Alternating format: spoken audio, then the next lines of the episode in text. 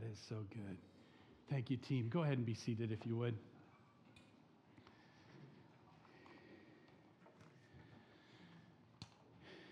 Inside your uh, handout this morning is an insert that's a chance for you to have some scriptures available and some memory pegs to uh, think about some things today.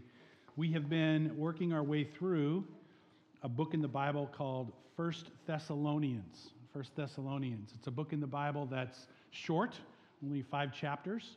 It's a brief read. It's the first book of letters that's been ever, that we know written in the Bible, and it's a chance for us to really peer into and uh, peek into the Apostle Paul and his makeup and how he felt about people and uh, about hope. That's really what our topic is today. We're talking about finding hope. In that uh, handout, you'll find scriptures that will lead us this morning as we think about finding hope. And it's from both chapter 2 and chapter 3. So I want to contrast for you a little bit today two different types of hope. Two different types of hope. And we sometimes get these really confused and uh, discombobulated, prearranged in our minds in an unhealthy way. So I want to just pull these out and describe them and talk about them a little bit separately today. The first one, if you're taking notes, has to do with eternal hope. This is eternal hope. Not hope in circumstances or, or, or material, temporary things, but hope in eternity and God's plan for us for eternity.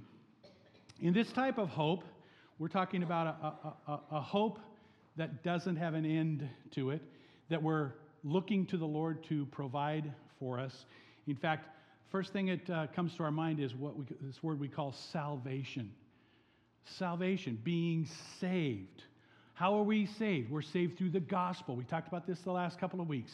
The life, death, burial, resurrection, and ascension of Jesus encapsulates the good news of the gospel. The good news of the gospel. What's so good about Jesus' life? He shows us how God meant for us to live, how God would live if he were encased in a human body.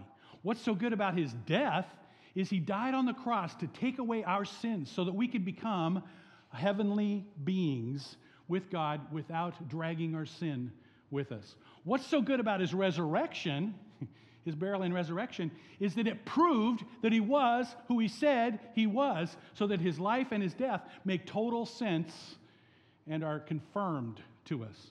What's the good news about his ascension? He went home to prepare a place for us to come back to receive us to himself. Now, folks, that's the good news. And that's the basis for our hope.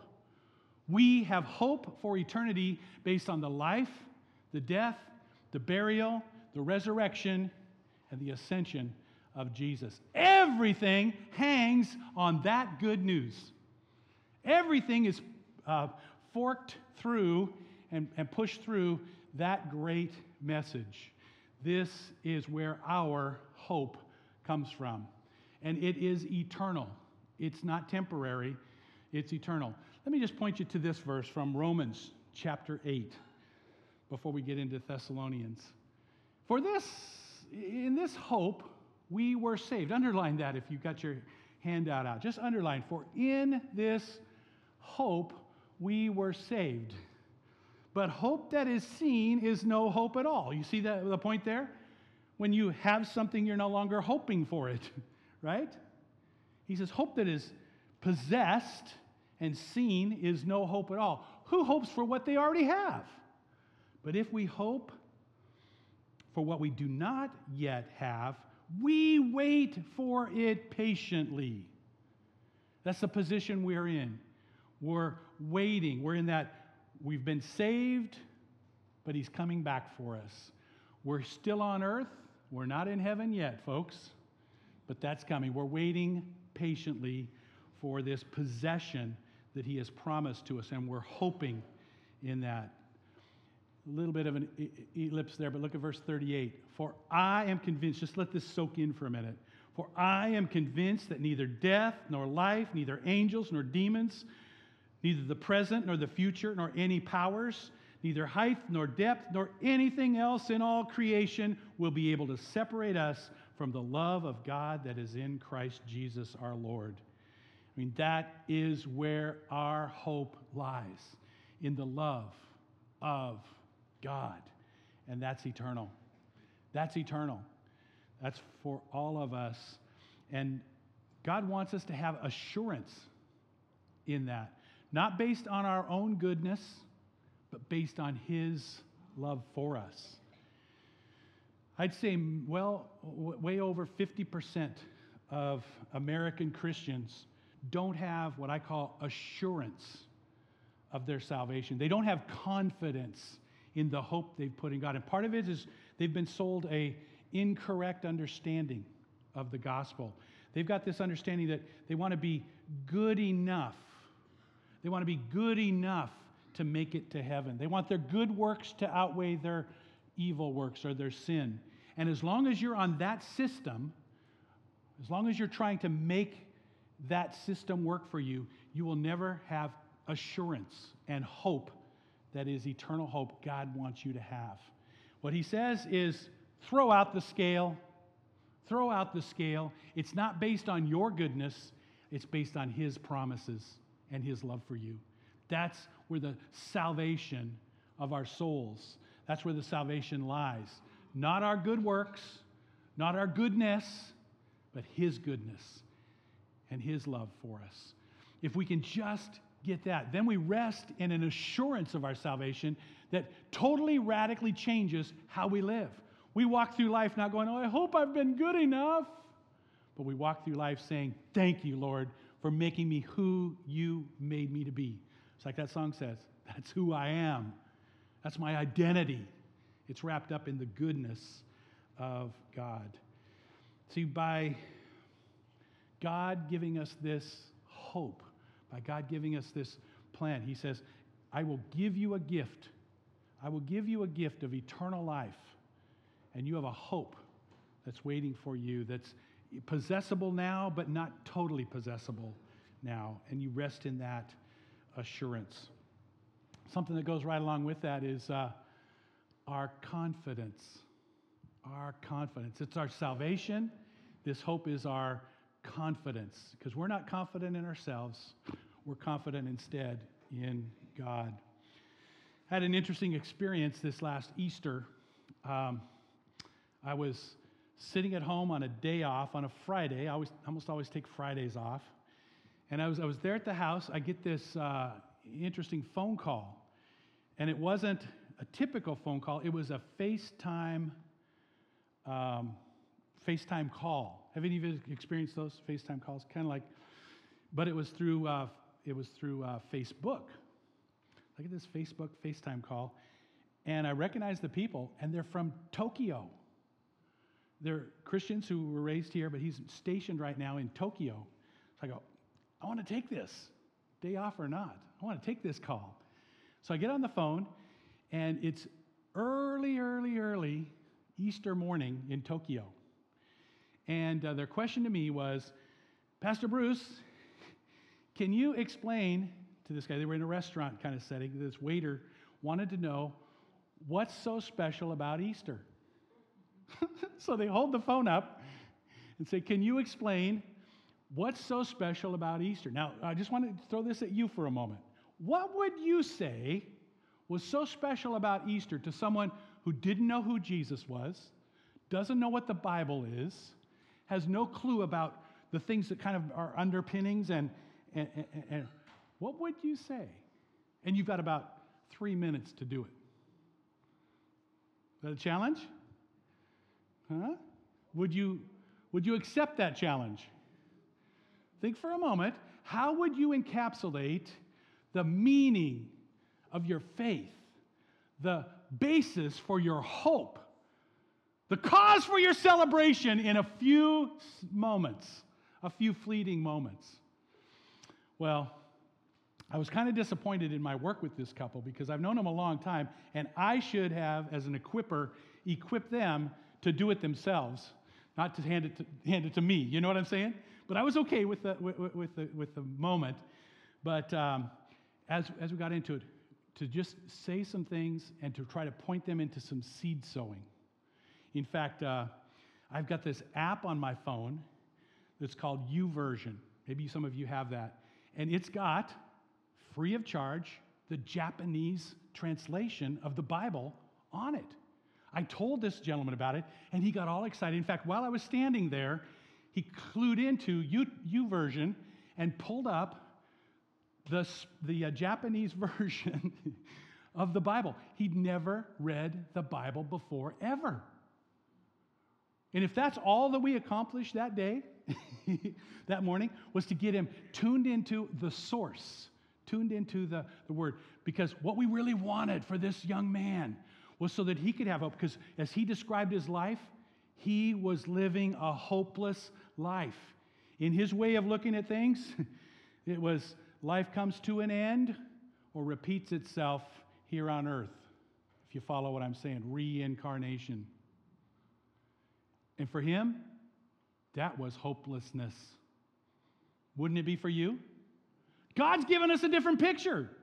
God's given us a totally radically different picture. And he says, There's something greater. There's something different. I made you for eternity. I made you to spend your entire eternity with me sin free. With me sin free. Can you imagine what heaven is going to be like in the presence of God face to face? Let it soak in for a minute. That's the eternal hope all of us should have, not based on our goodness, not based on how well we're doing, totally based on who He is and who He's called us to be. Wow. That's our confidence. Our confidence is not in ourselves. Look at this verse. Now, faith, we spent the whole last spring talking about Hebrews chapter 11. faith is the confidence in what we, what's the word? Hope for.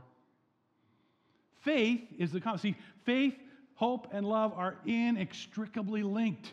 They are undeniably linked together. Here he says, faith is the confidence we have, our hope placed in, for the assurance about what we do not see. See, that's where hope is at. It's only hope because we can't see it. It's only hope because we've not possessed it. We've not experienced it. It's yet to come. That's the hope of eternal life and the hope that is yet ours. It's our salvation. It's our confidence. One more thing. I love this one. It's our anchor. This hope that's eternal, the Bible calls it our anchor. It's not that hope floats, it's that hope is our anchor. That's a movie. You know, it's our anchor. In fact, look at this verse. This is from Hebrews as well, but chapter 6. It's impossible for God to lie. Do you believe that? Do you believe it's impossible for God to lie? Yeah, he's truth. I am the way, the truth, and the life.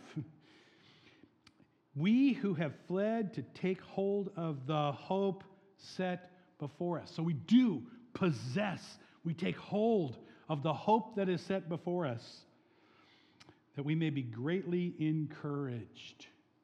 Hope, when it's placed in your heart, hope when you grasp onto it, hope when you hold it inside, you are going to be greatly encouraged. And see the core of that word is filled with courage. I got to ask you this morning is your life typified? Is your life uh, exemplified by courage, huge doses of courage? If not, you may need to grasp more deeply, more robustly, more solidly this hope that he says we grab hold of, this hope set before us, and we may be greatly encouraged. Now, notice what it says about the anchor we have this hope as an anchor for the soul. No.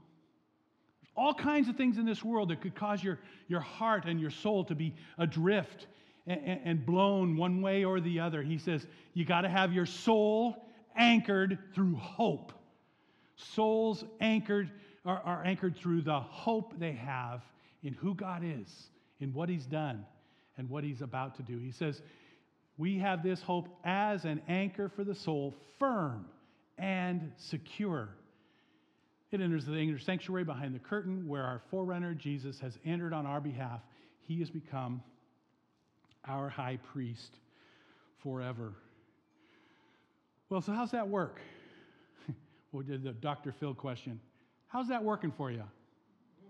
You know, uh, the brothers and sisters here, the Blakey family, just went through the loss of Tom, one of our members. Just had his funeral, his uh, memorial service two weeks ago. This, this last week, on Tuesday, my sister Linda passed away.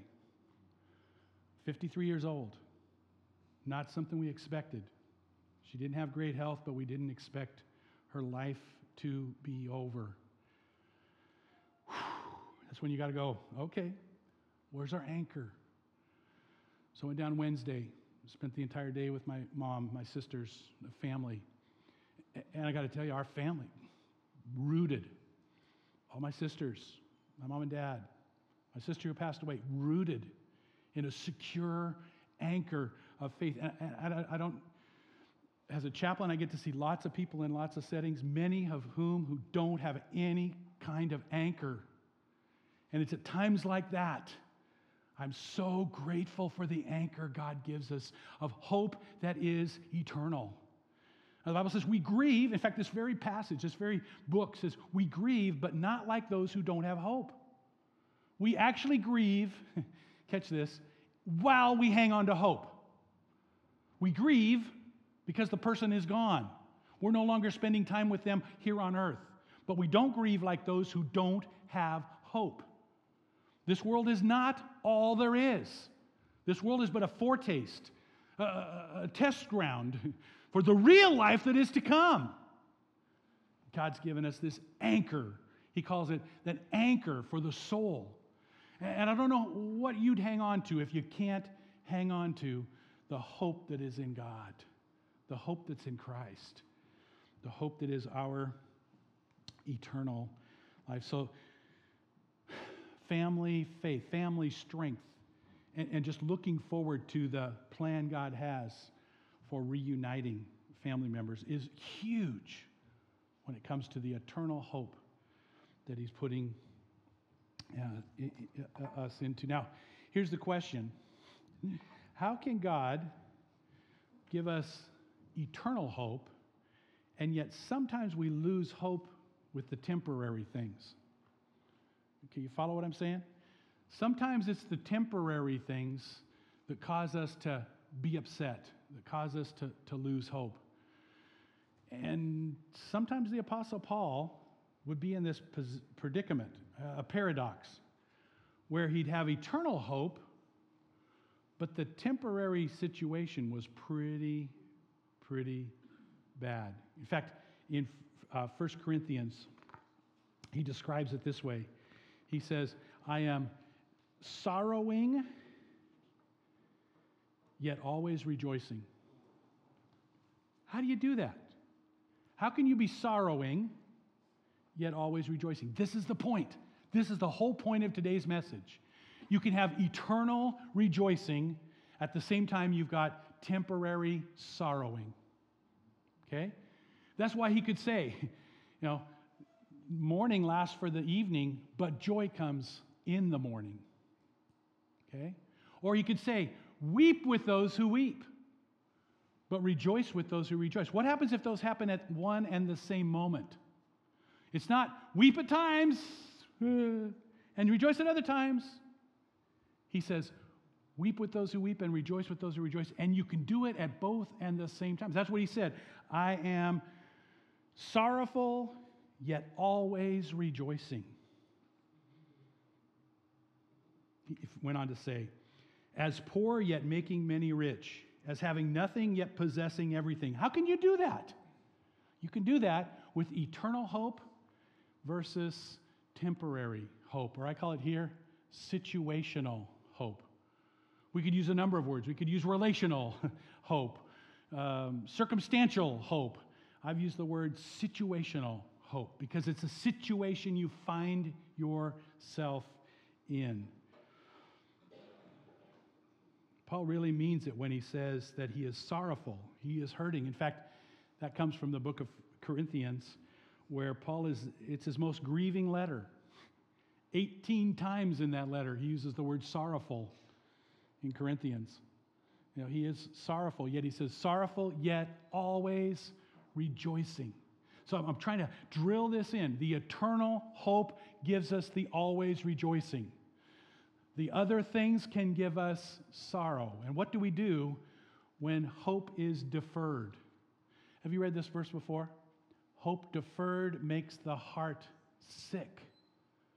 Hope deferred makes the heart sick. That's that temporary situational hope. In fact, why don't you guys just repeat that with me? Hope deferred makes the heart sick. One more time. Hope deferred makes the heart sick. Now, now, now, there's a deferment that happens with our eternal hope, but we always are rejoicing in that.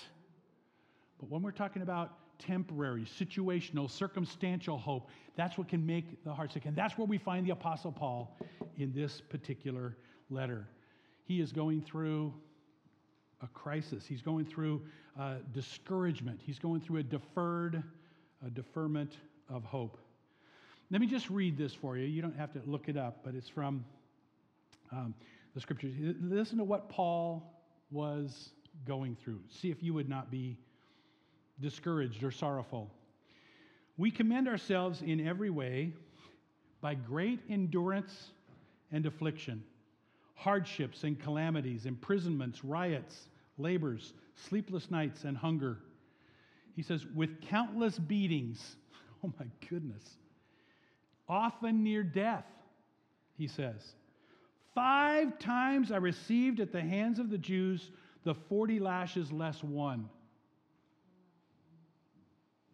You know, they had a, a sentence that was a death sentence. If you got 40 lashes, they considered it you're going to die. So they'd ratchet back one lash, 39, and say, see if you can make it.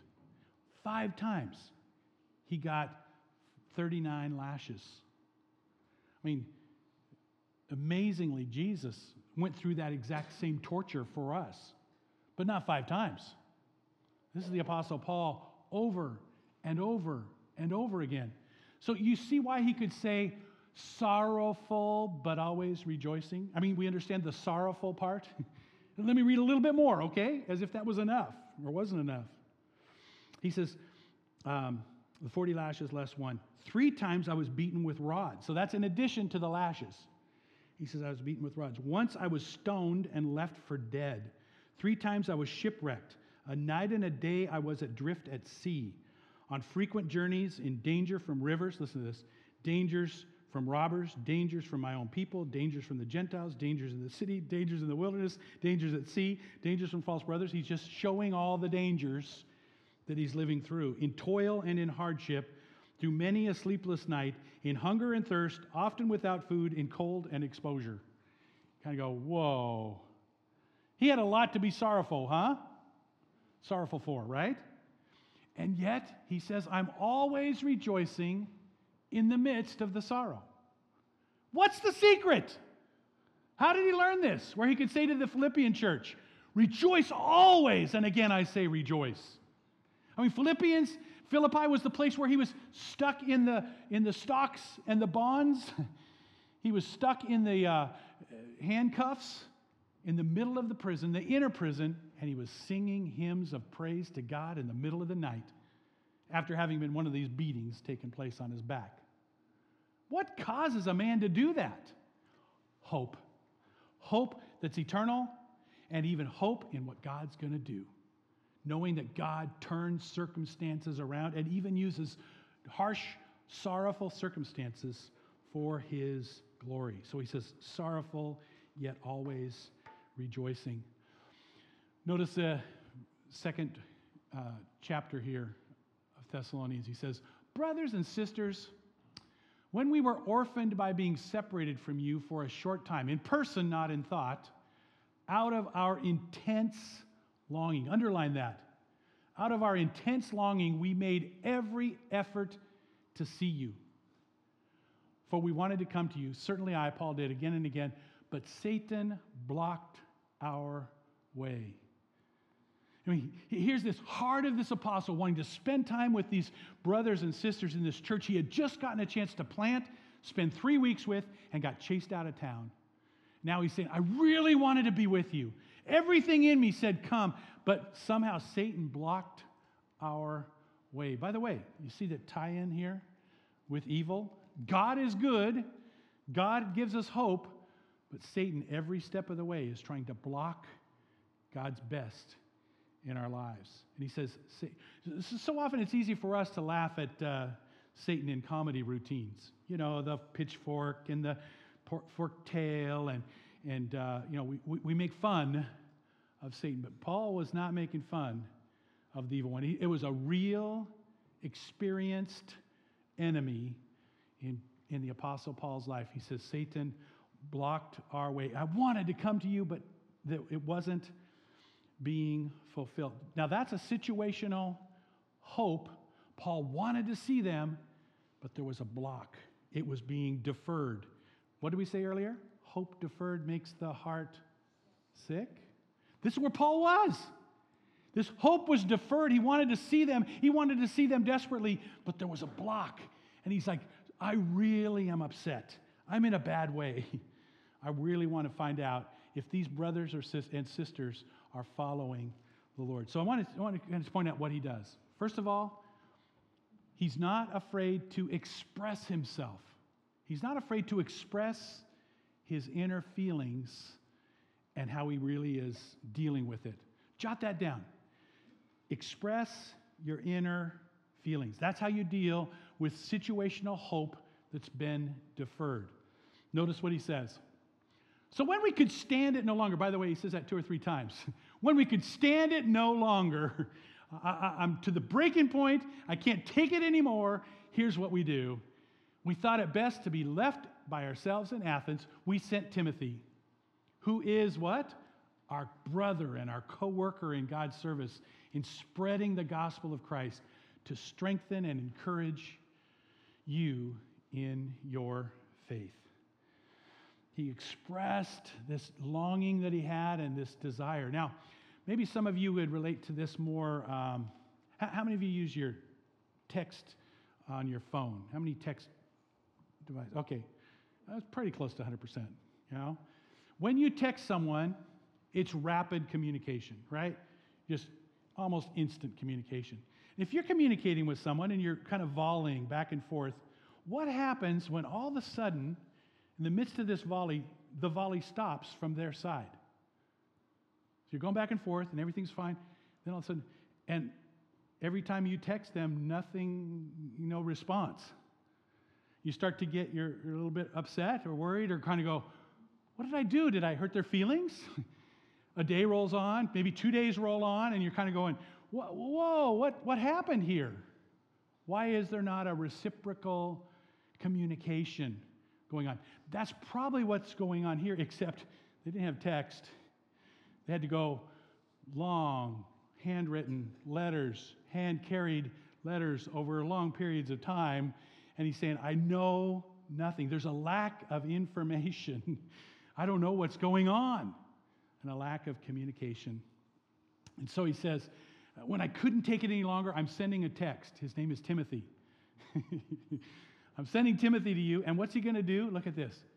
He's going to strengthen and encourage you in your faith. Let me just ask you this morning who is it in your life that God sent you to be the strength and encouragement for? Did you come this morning with the idea, I am going to go worship with God's people and I want to be a strengthener and an encourager of someone today? No? Let me just point it to you. When you give, you're in the best position to get. What, what, what's it?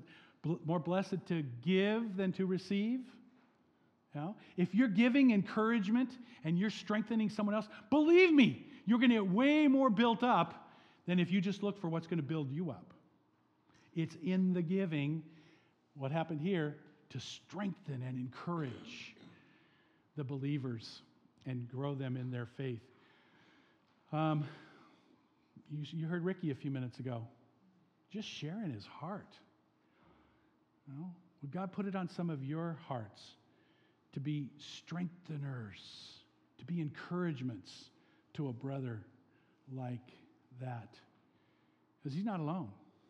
Right here in our body, we got lots of brothers and sisters. In fact, you will, you will always have those that are needing to strengthen and encourage you, and there'll always be those that you're a step ahead that you can strengthen and encourage.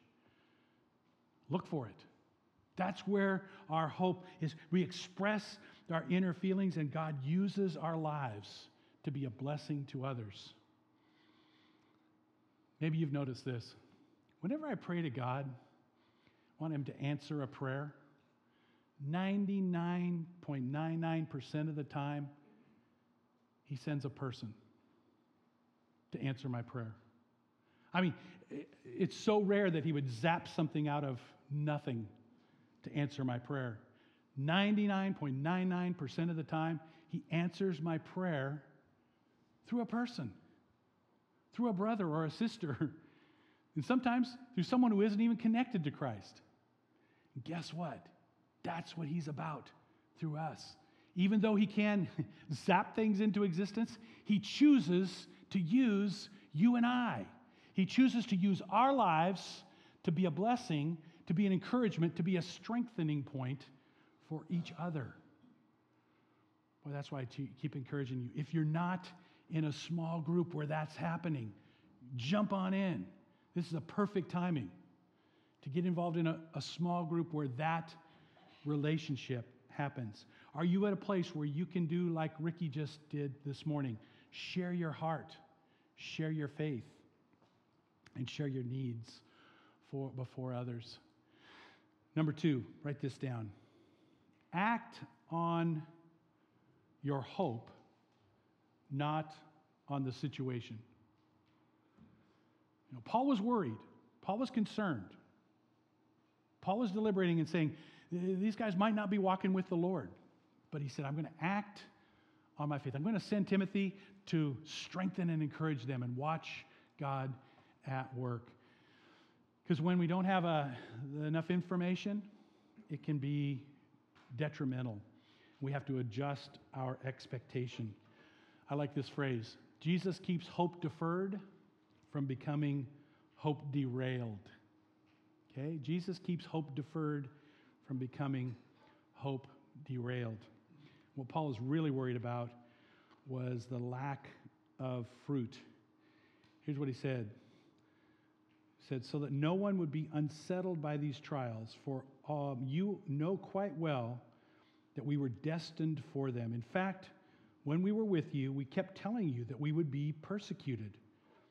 And it turned out that way, as you well know. For this reason, when I could stand it no longer, same phrase he said earlier, I sent to find out about your faith. He's uh, acting on his hope, and he's sending this brother to find out about their faith. Not to find out that they've fallen, but to find out about their faith. You know, brothers and sisters, that our visit to you was not without results. See, Paul was very concerned that there be some long lasting fruit in this church, in, this, in their lives. And so he was looking for this temporary but um, um, momentary, his biggest concern that there would be fruit in their lives. For this reason, when I could stand it no longer, I sent to find out about your faith. Remember what God said in Isaiah 55. He said, My word goes forth from me, and it's going to bring forth fruit. Trust God's word. Even Japanese word in Tokyo. When God's word is sown in a life and a heart, I just have faith. There's going to be some fruit there. Now, God may be calling this couple, or from their church here, to become spiritual fertilizer for that, that fruit, for that seed sown. Have you ever thought of yourself as spiritual fertilizer? You know, your life being poured into someone else's life, Timothy being poured into these young believers' lives, it became, as it were, fertilizer for the seed that was sown in their hearts and their lives. And the hope began to be established It began to grow like never before. When he could stand it no longer, he sent forth word to find out about their faith and to grow them. One more thing I call it open up to be built up. If you want to be built up in your own life, then open up your heart to brothers and sisters. I call it to our uncommon community. That's really what God's called us to a radical community of believers, brothers and sisters who are connecting together more than ever before. Get into a small group, get into a, an arena of believers where you are face to face, opening up and being built up.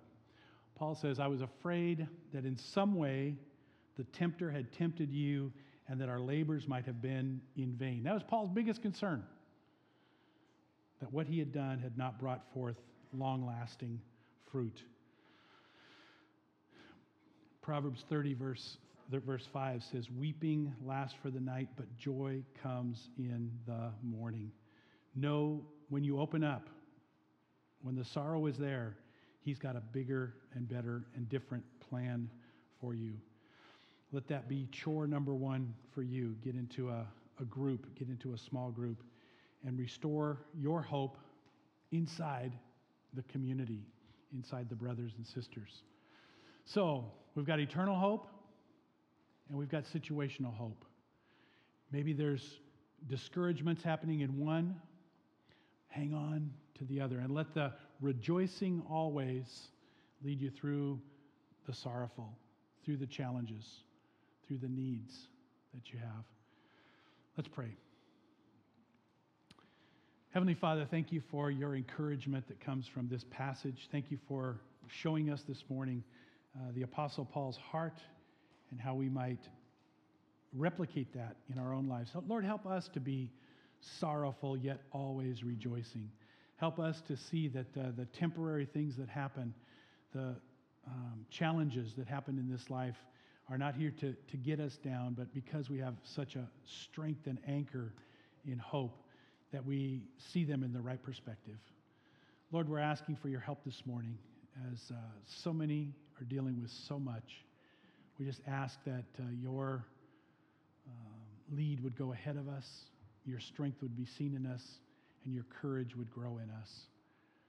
We turn ourselves over to you, and as we dedicate some time just now to thinking about Jesus, to focusing on his part in our lives, to focus on his uh, hope giving, we take this time, Lord, to honor, to worship you, and to have you grow our faith. In Jesus' name, amen.